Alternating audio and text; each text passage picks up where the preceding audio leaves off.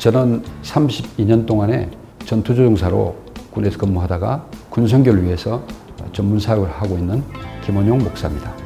아버님이 6.25 때 해군 장교로 참전을 하셨고 이제 그 당시만 해도 다 애국심에 많이 젊은이들이 노출되어 있었기 때문에 사관학교를 가고 싶은 생각을 갖게 됐습니다.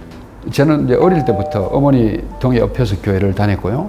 초등학교, 중학교, 고등학교들에는 제일 모범생인 그 주일 학생이었어요. 그래서 항상 연말 되면 우등상도 받고 전도상도 받고 요절도 잘 배우고 했는데 사관학교를 들어가면서 여러 가지 좀 갈등이 있었어요. 그 교회 가서 헌신도 많이 하고 헌금도 또 좀 돈을 빌려서 또 내고 건축금 내고 이렇게 하면은 잘하는 것 같고 확신이 좀 있는데 내가 조금 다운이 돼 있고 뭐 좀 이렇게 군생활 하다 보면은 또 좀 제대로 못할 때가 많이 있죠.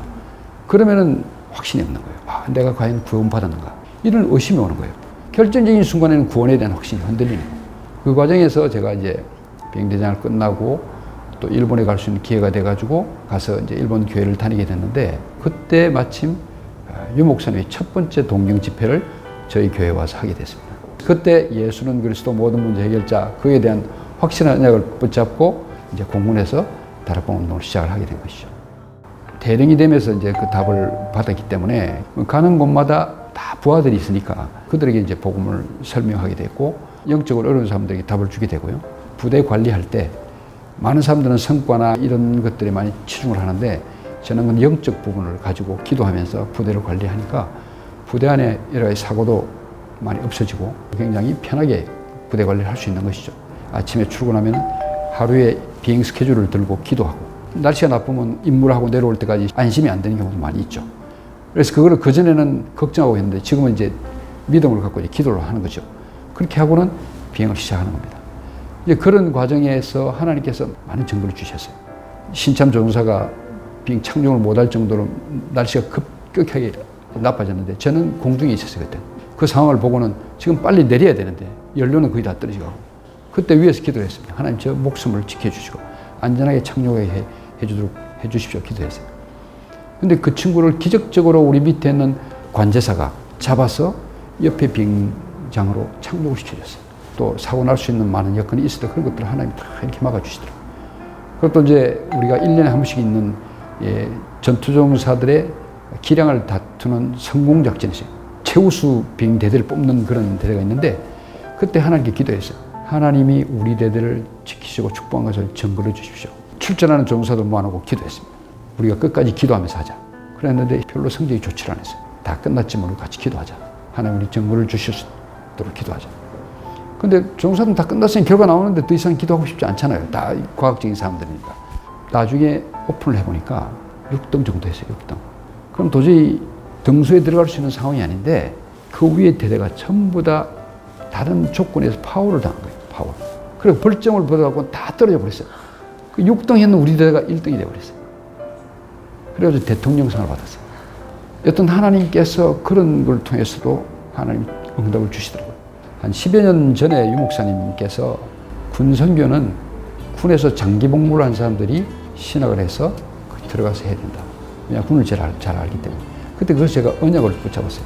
신학을 하면서 계속 이제, 이제 전문 사역을 이제 하게 됐는데 우리 랩런트가 1년에 한 1000명 정도가 군 현장에 있는데 1550개 부대의 3분의 2에 해당되니까 한 부대에 한 명씩 정도 들어가니까 그러면 군 복음을 할 수 있겠구나. 그래서 군에 들어가는 remnant들을 확실한 제자로 만들어서 보내야 되겠다.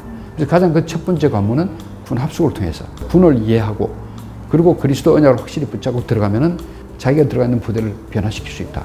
또 이제 Remnant Day마다 전 타운으로 해서 각 지회장님들이 이제 군사역자들과 함께 remnant를 불러서 군에 들어가기 이제 거기서 또 인턴십을 하고 있습니다. 군사역자들은 각 지역을 이제 나눠 가지고 담당을 하면서 초급 간부들이 전방 지역에 많이 들어가 있기 때문에 그 간부들하고 다 연결해 가지고 지역 팀장들을 세워 가지고 그 팀장을 중심으로 우리 현장에 있는 랩넌트들을 24 기도팀, 24 포럼 팀으로 연결해 가지고 이렇게 같이 엮어져 있습니다. 그래서 그래서 애들이 어렵고 힘들 때마다 같이 연결해서 같이 기도하고 또 포럼도 하고 해서 어렵고 힘든 과정에서도 승리할 수 있도록 하고 또 그 랩런트가 다른 불신자들의 복음 전할 수 있는 그렇게 좀 확산해 나가는 그런 전략을 지금 선교에 그렇게 하고 있습니다. 저는 이제 공무상해교 한번 쳐가지고 떨어졌어요. 신체 검사에 혈압에 걸렸어요. 근데 혈압은 전혀 없거든요. 1년 동안 너무 분하기도 하고 왜 하나님이 나를 이렇게 떨어뜨리는가에 대한 굉장히 불만이 많았는데 지금 돌아보니까 제가 첫 번째 유학생, 대령 유학생으로 일본을 갔는데 그때 유 목사님 만난 거예요. 내가 1년을 먼저 들어갔으면 유 목사님 만날 수 있는 기회가 없었던 거죠. 그와 같이 하나님은 우리 인생의 모든 계획을 갖고 계시기 때문에 혹시 대학 시험에 떨어졌다 아니면 가정 사정이 나쁘다 괜찮다. 문제와 사건은 전부 다 하나님이 우리에게 주신 기회요 축복의 아, 통로라는 것을 항상 확인하고 하나님 앞에서 기도하고 있으면 하나님이 인생을 인도하시고 또 더 좋은 곳으로 해서 하나님이 최고의 아, 또 서비스자를 세워서 키우시기 때문에 그 확신을 가지고 아, 서비스자로 가라.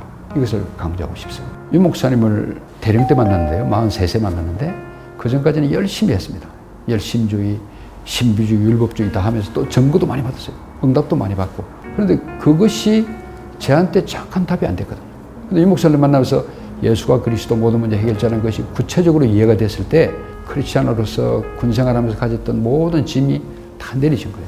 그러면서 군 생활에 대한 답을 얻게 됐고 인생에 대한 답을 얻게 됐고 그래서 이 복음을 내가 깨닫게 됐고 알게 됐다는 게 저희한테는 최고의 축복에 감사한 일이 아닌가 생각이 됩니다.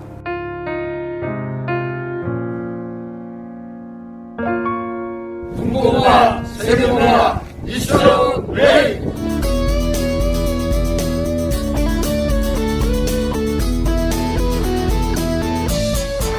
미션웨이 시청자 여러분 안녕하십니까? 필리핀에서 선교사님으로부터 아들에 대한 소식을 물어왔는데요. 그 소식 답변 드리면서 시작하겠습니다.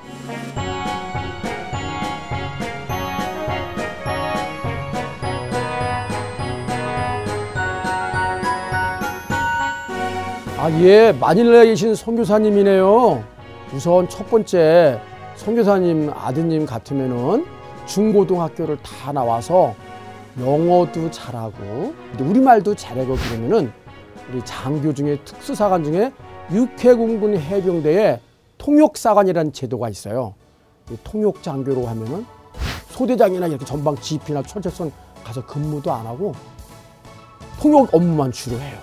근데 이 통역 업무를 잘 해가지고 국제회의, 뭐 예를 들면 연례 국방안보회의라든지 군사안보회의 같은 거 미국도 자주 가고 또 미군 부대에 근무하기도 하고 또 한미연합사나 국방부, 합참 이런 데 근무하면서 고위 정책 업무를 다루다 보니까 세계를 보는 눈이 열리기도 해요.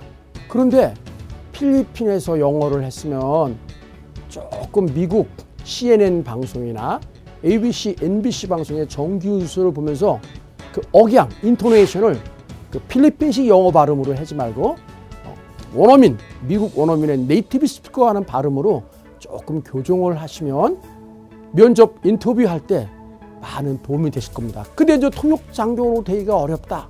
그럼 또 한 가지 방법이 있어요. 이거 많은 사람이 틀리는데 카투사 말고 어학병. 다른 말로는 통역병이라 그러는데 이거 어학병이야. 카취자는 50% 확률로 가는데 어학병은 성적만 좋으면 100% 합격이야.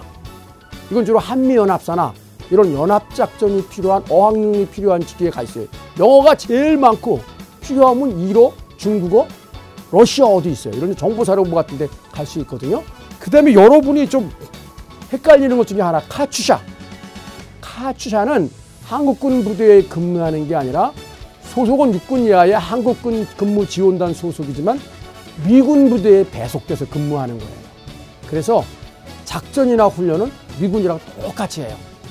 좋은 점은 영어도 현지에서 생활할 수 있는 좋은 점이 있고 외출해박이 아주 거기는 뭐 아주 그렇게 미군들 나오니까 주말이 거의 보장이 돼요. 유의할 점이 카츄샤는 한 번 지원해서 떨어지면 그 다음에 또 다시 응시할 수는 없어요.